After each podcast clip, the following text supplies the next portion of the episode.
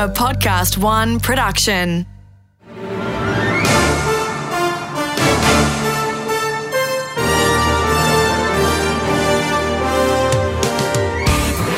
From the Inside with Peter Ricks.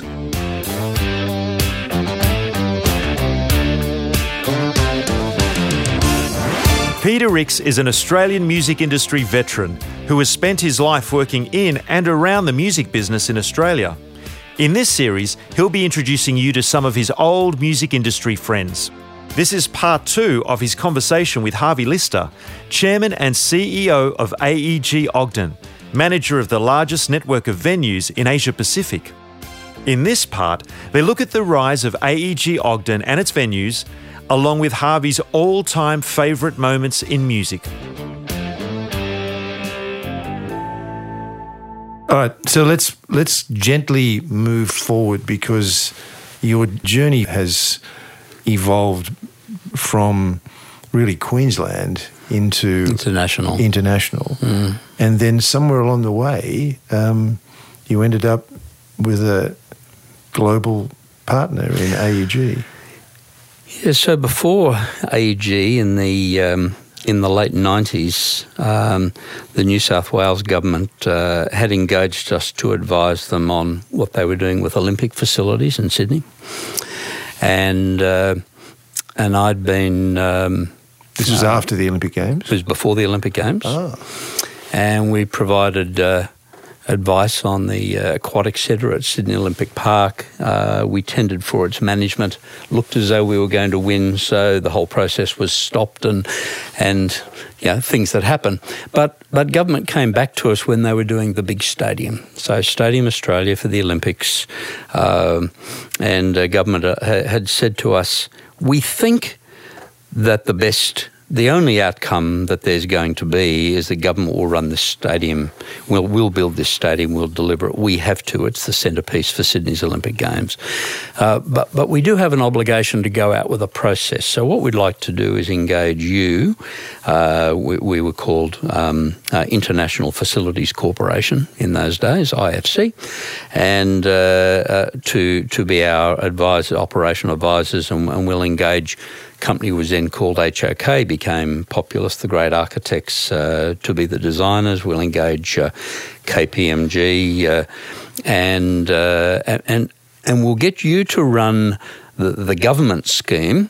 Uh, but we're, but we're going to seek expressions of interest externally, and in the end, um, I was in a position of having to judge the three bids that had come in from the groups led by, as I recall it, uh, uh, Lend Lease, uh, Leighton, and, and Multiplex, and uh, and so I spent uh, about a month in assessing. My job was to assess uh, operations and marketing, and comment on. on design uh, as it would affect operations.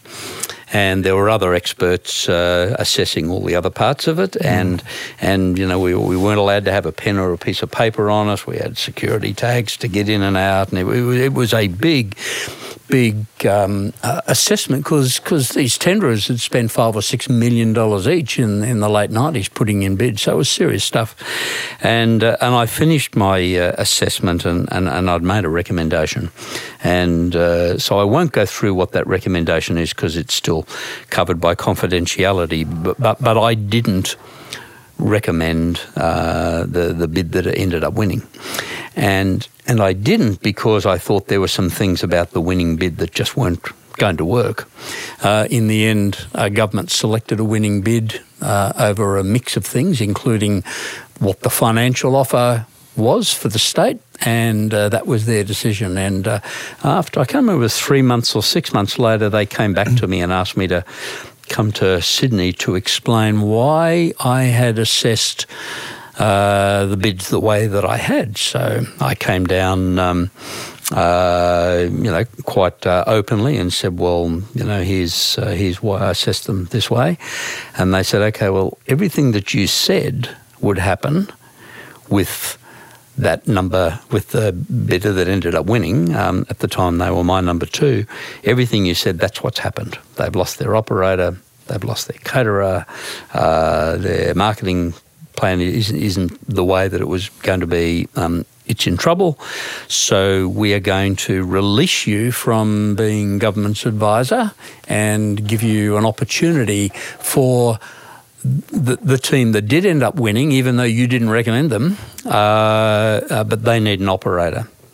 And so I said, well, when do I get to talk to them? And they said, well, if you go through that door, there's a second boardroom. And I walked in and there was, uh, you know, today still one of my uh, good friends, Andrew Roberts from Multiplex. Yeah. And um, uh, they were the winning bidder and, and they had a problem. And um, and that's how we became the operator of that project. And the Olympics was over by then? No, it was before the Olympics. So we were there all oh. the way through the build, uh, provided operator input, uh was never happy with what the design of the stadium was, L- loved running it. Uh, you know, we were making them really, really good money, but not enough to meet the financial model that that particular tender had put forward, their thirty-five thousand extra seats, mm. uh, running a stapled security model and floating it, half of which sold. Um, so so it was under stress, and we sold out of that project after operating it for nine years. We sold out, I think, about two thousand seven or two thousand eight. So we'd opened it in ninety-eight, where we went through the Olympic Games, and then and then the um, then we sold out so that the A N Z could restructure it financially. And more recently, it's been bought by the New South Wales government, so they now have the ultimate structure, and now they can start again and work out what they're going to do. And there's a whole journey now of venues, large-scale venues in Sydney still to be undertaken. There I, is. I, I, I still believe personally that the Suncorp Stadium venue that you run in Brisbane remains as the icon of what should be a football stadium, and that uh, Sydney lacks, um, because people will come to a venue like that. People ha- had to find a way, Harvey, to to get to to love going to Homebush. They they had to work it out. Car parking was rubbish, all sorts of things that were really the result of the Olympic Games design plans?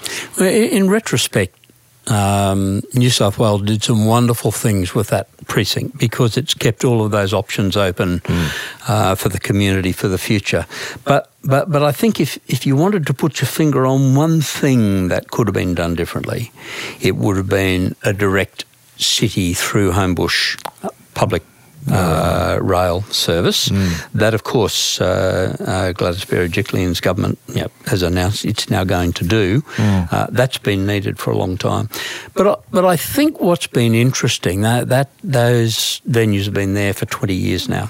There is a whole generation of people who have only really got to consume their music or their sport entertainment in that environment. In fact, it's all they know.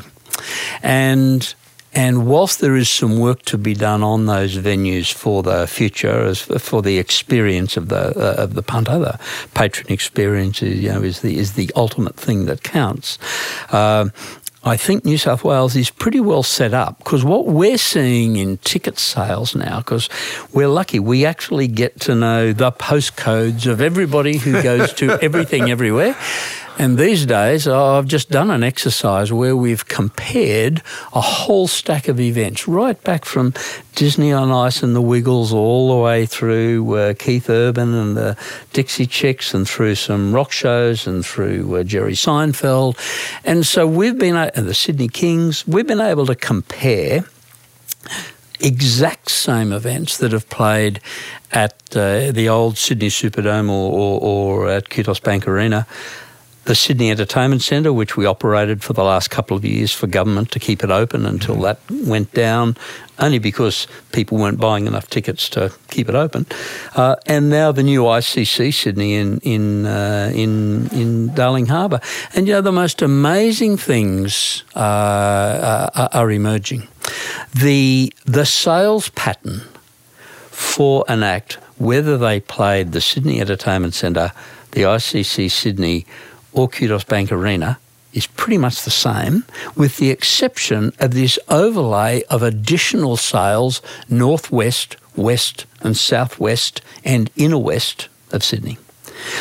So take Jerry Seinfeld. Right.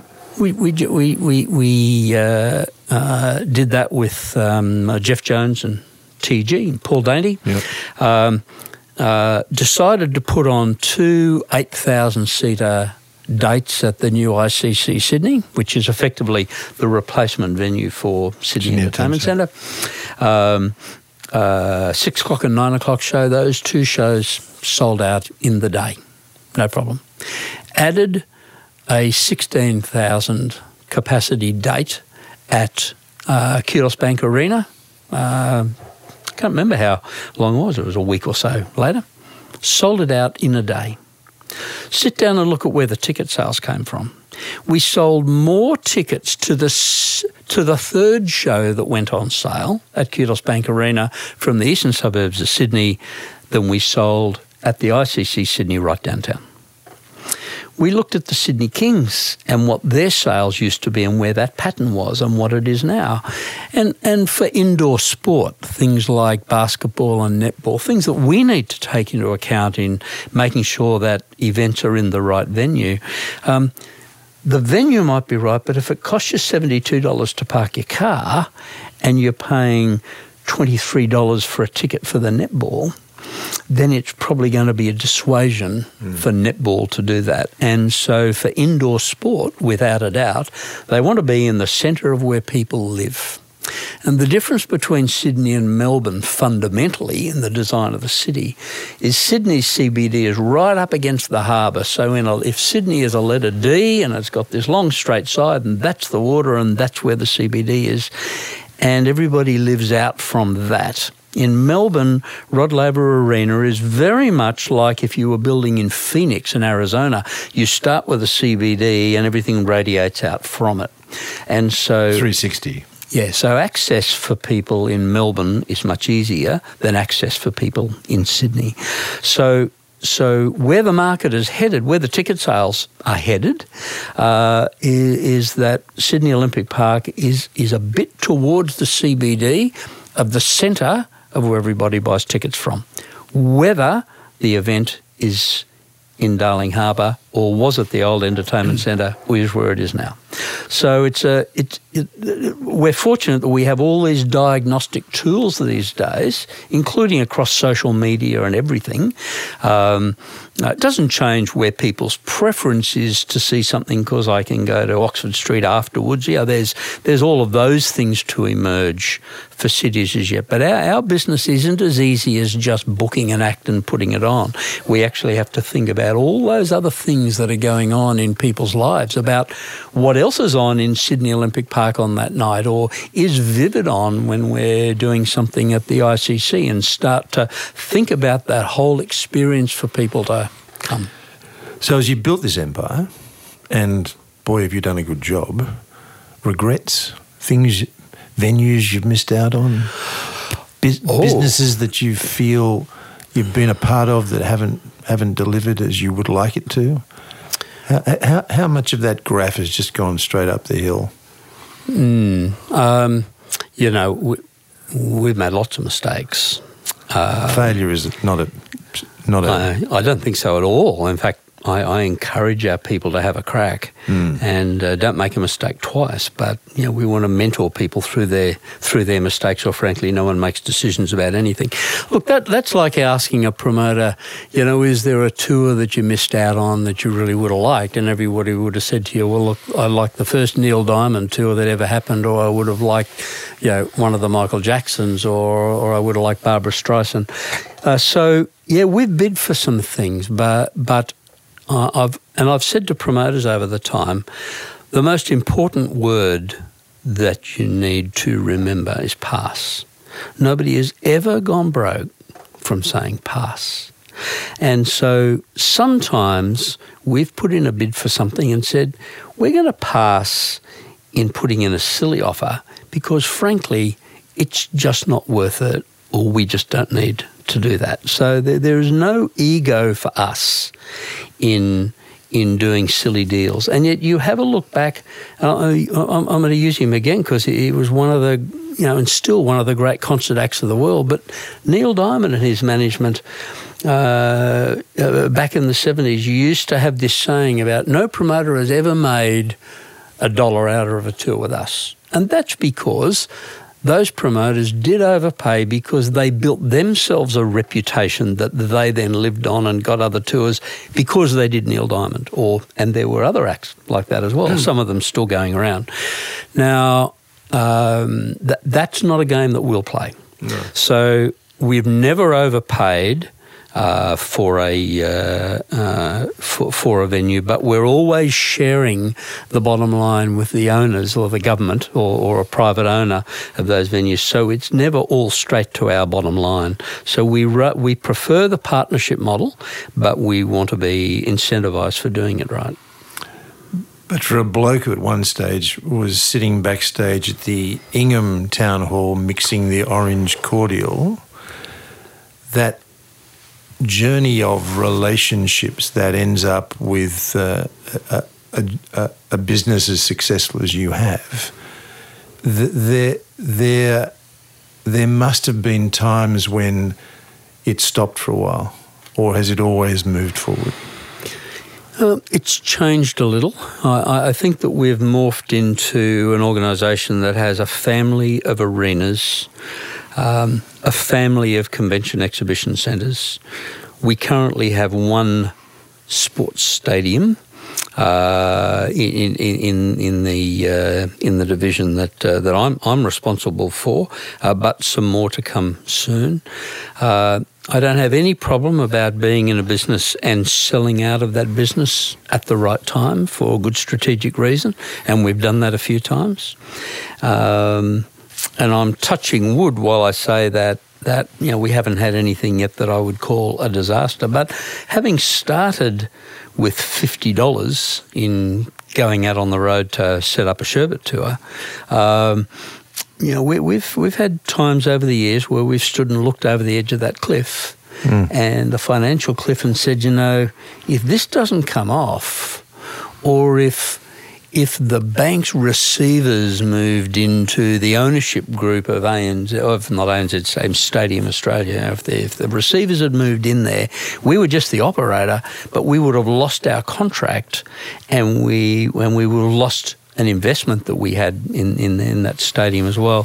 And and that that would have been a real killer for us. So so we've tried not to put ourselves at that risk. And I think in in doing the deal with uh, A E G back in two thousand seven, we built ourselves into, as part of a uh, business that's a ten billion dollars business, not a not a million dollar business. Mm. And, uh, and, and now that gives us enormous comfort that we do get respect for the size of a balance sheet, and, and when we meet with governments, uh, you know, through Asia particularly, uh, and into the Middle East, they realise that they're dealing with one of you know, the world's great corporations in that space. That's not my business, uh, but I think that our partnering with A E G has uh, given us that uh, that uh, credibility in, in those spaces. Helps a lot.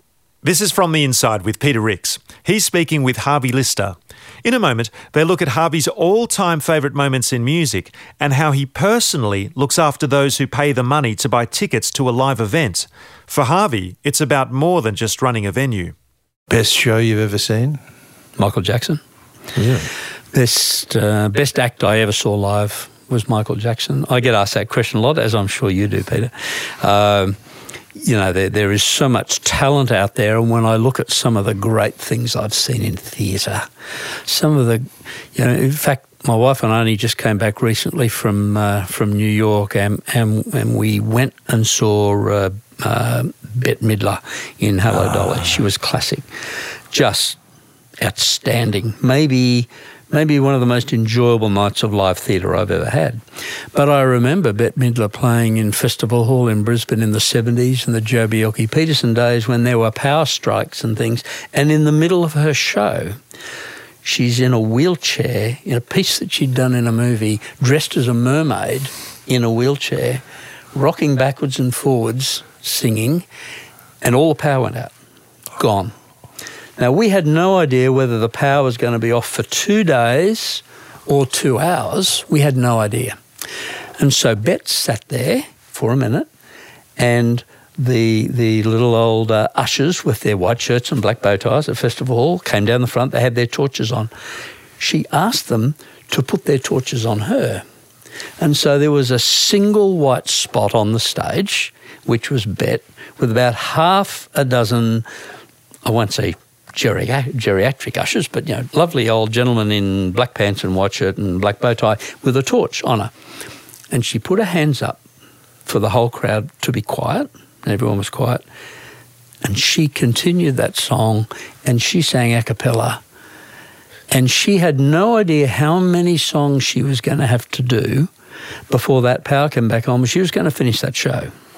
And I think it was about the second or third song into the blackout, with rapturous applause between those songs. And then the lights came back on. And then she just put her hands up and, and rolled back in. The, she's stuck in a wheelchair, you know, dressed as a mermaid. And... Um, Uh, and she went back and then changed and then came out and did the rest of the set.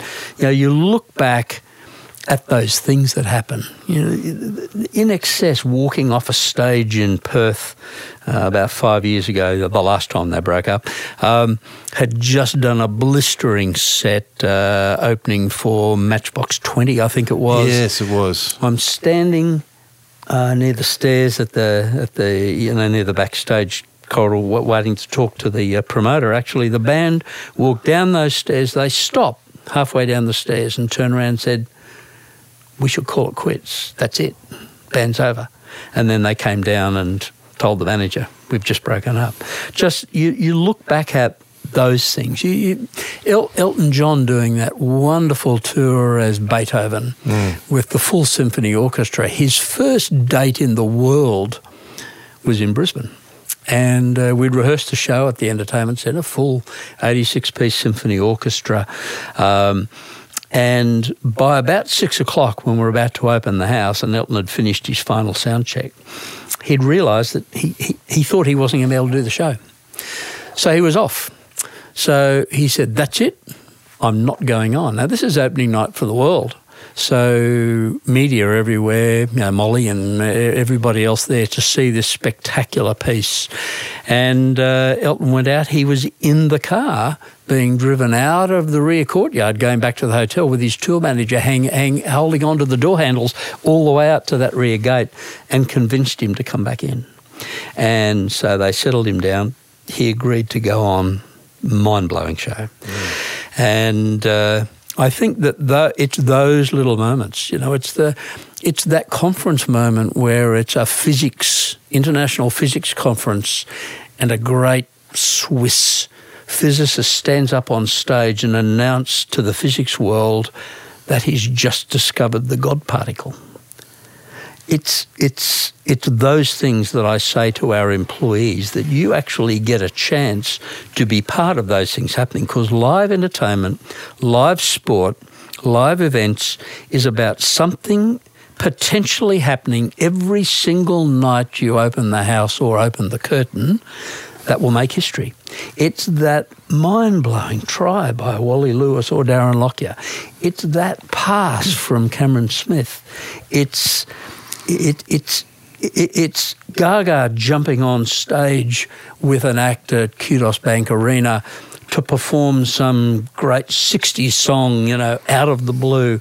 It's it's somebody else who's just happens to be in the house because they're shooting a movie on the Gold Coast, and the act get to find out, and they invite them up, and then Bruce Springsteen does something with somebody really special. Or he does the knee slides across the floor with some eleven-year-old kid. Um, and, you know, th- they're the things that when you look back that, um, th- that that really make this business different. And and you don't get to experience those things sitting in a corporate box or not being at the venue. You actually have to be there. And so one of the things that I've tried to do in mentoring our our people and, and, and the tens of tens of thousands of casual employees that we use, to tell them that it's okay to care for people who come. Because we we see the little tricks that people try and pull. We you know, we, we would see the three girls that would come to a concert. Um, and before they'd been ticketed to go into the auditorium, they go into the ladies. Two come out and go in. After two songs, one girl comes out, she goes into the toilet, she stays there, gives her ticket to a friend, she goes in only for two songs. See, they could only afford two tickets, mm. and there's three of them.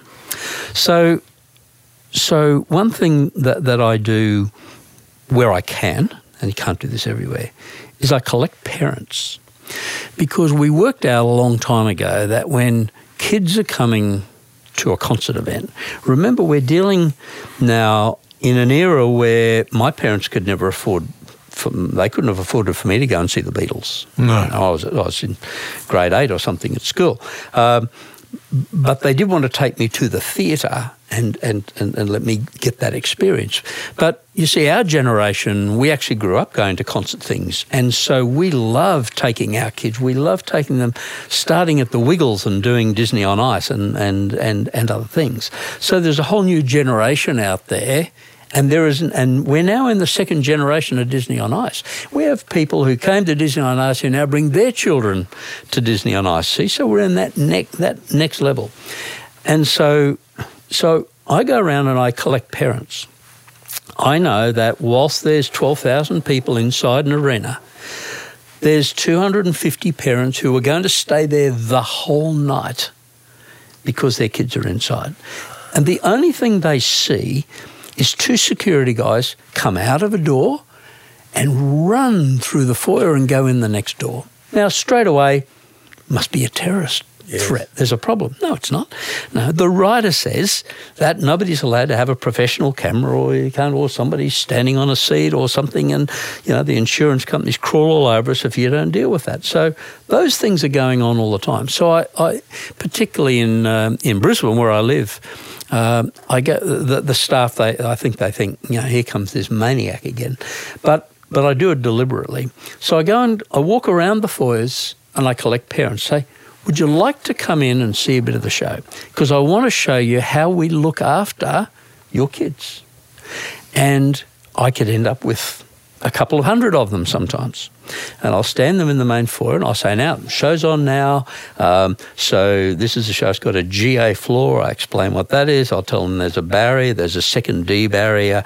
You'll see some standing areas behind that where we've got security. They've got water spray for the kids. They've got water bottles. You'll see where we've got first aid, and you know we've and, yeah, plenty of security you'll see, and lots you won't see, and and and so here's how we look after your kids, and this is what happens. Now I'm going to take you, and I can only take about seventy at a time, and I have a particular door in that venue that I can walk them in, and a standing area behind a wheelchair seating area, and out the next door. Um, I am the world's expert of taking parents in at the most inappropriate time in any concert you can imagine. Um, I, I, I tend to pick those songs really well.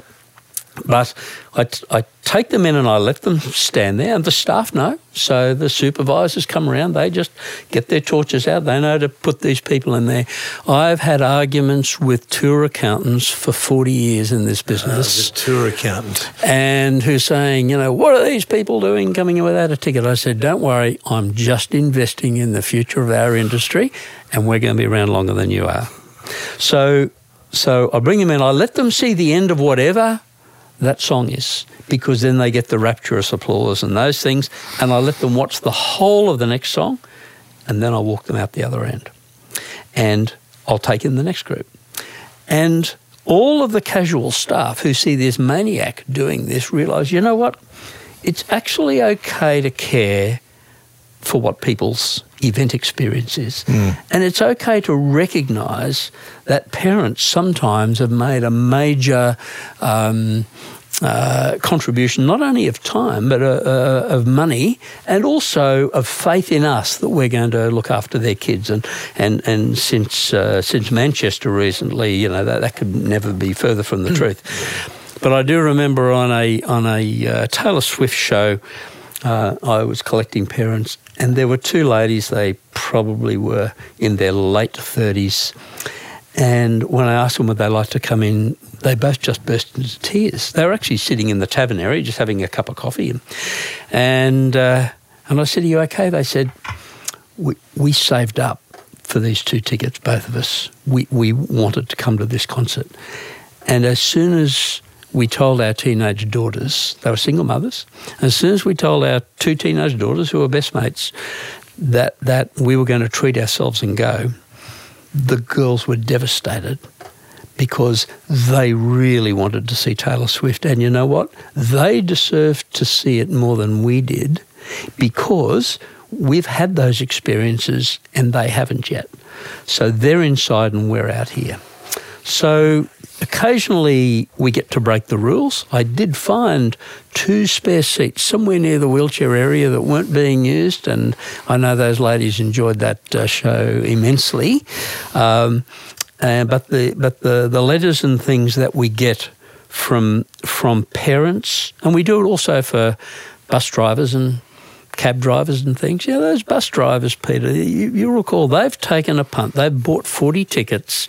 Uh, they live in Toowoomba. They, they, it's a private bus. They do the school runs. Uh, there's a Metallica concert. They've sold, they've got to sell those whole forty-five tickets. If they miss two, they've lost money on the night. They've got to drive them two or two and a half hours from Toowoomba. They'll come to the show. Then they've got those uh, metalheads for two and a half hours all the way home again. Uh, High it, as a kite they are by then. Uh, it makes such a difference for us to be able to take the bus driver in. Yeah, yeah.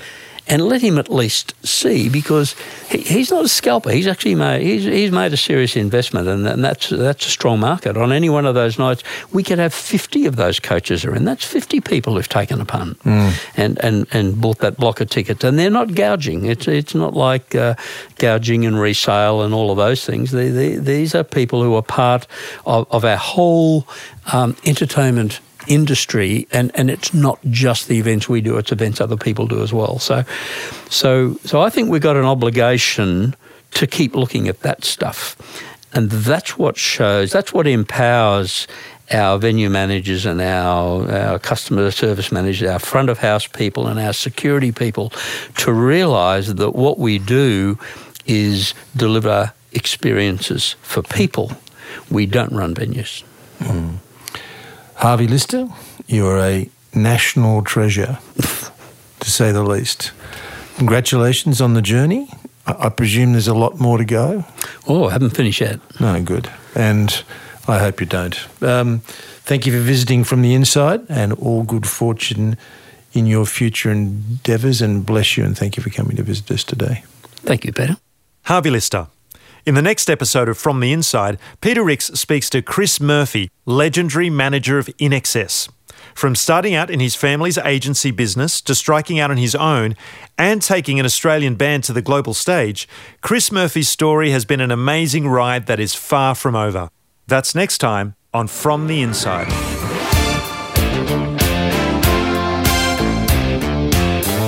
From the Inside is recorded in the studios of Podcast One. For more episodes, head to podcast one dot com dot a u or download the Podcast One app.